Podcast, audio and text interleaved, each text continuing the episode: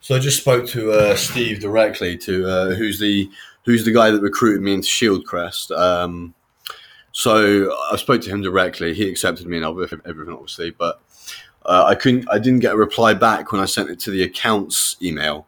So I'm sending it to Steve directly to see if Steve can set up um, taking 20% of the book's earnings and putting that towards the Red Cross in Ukraine.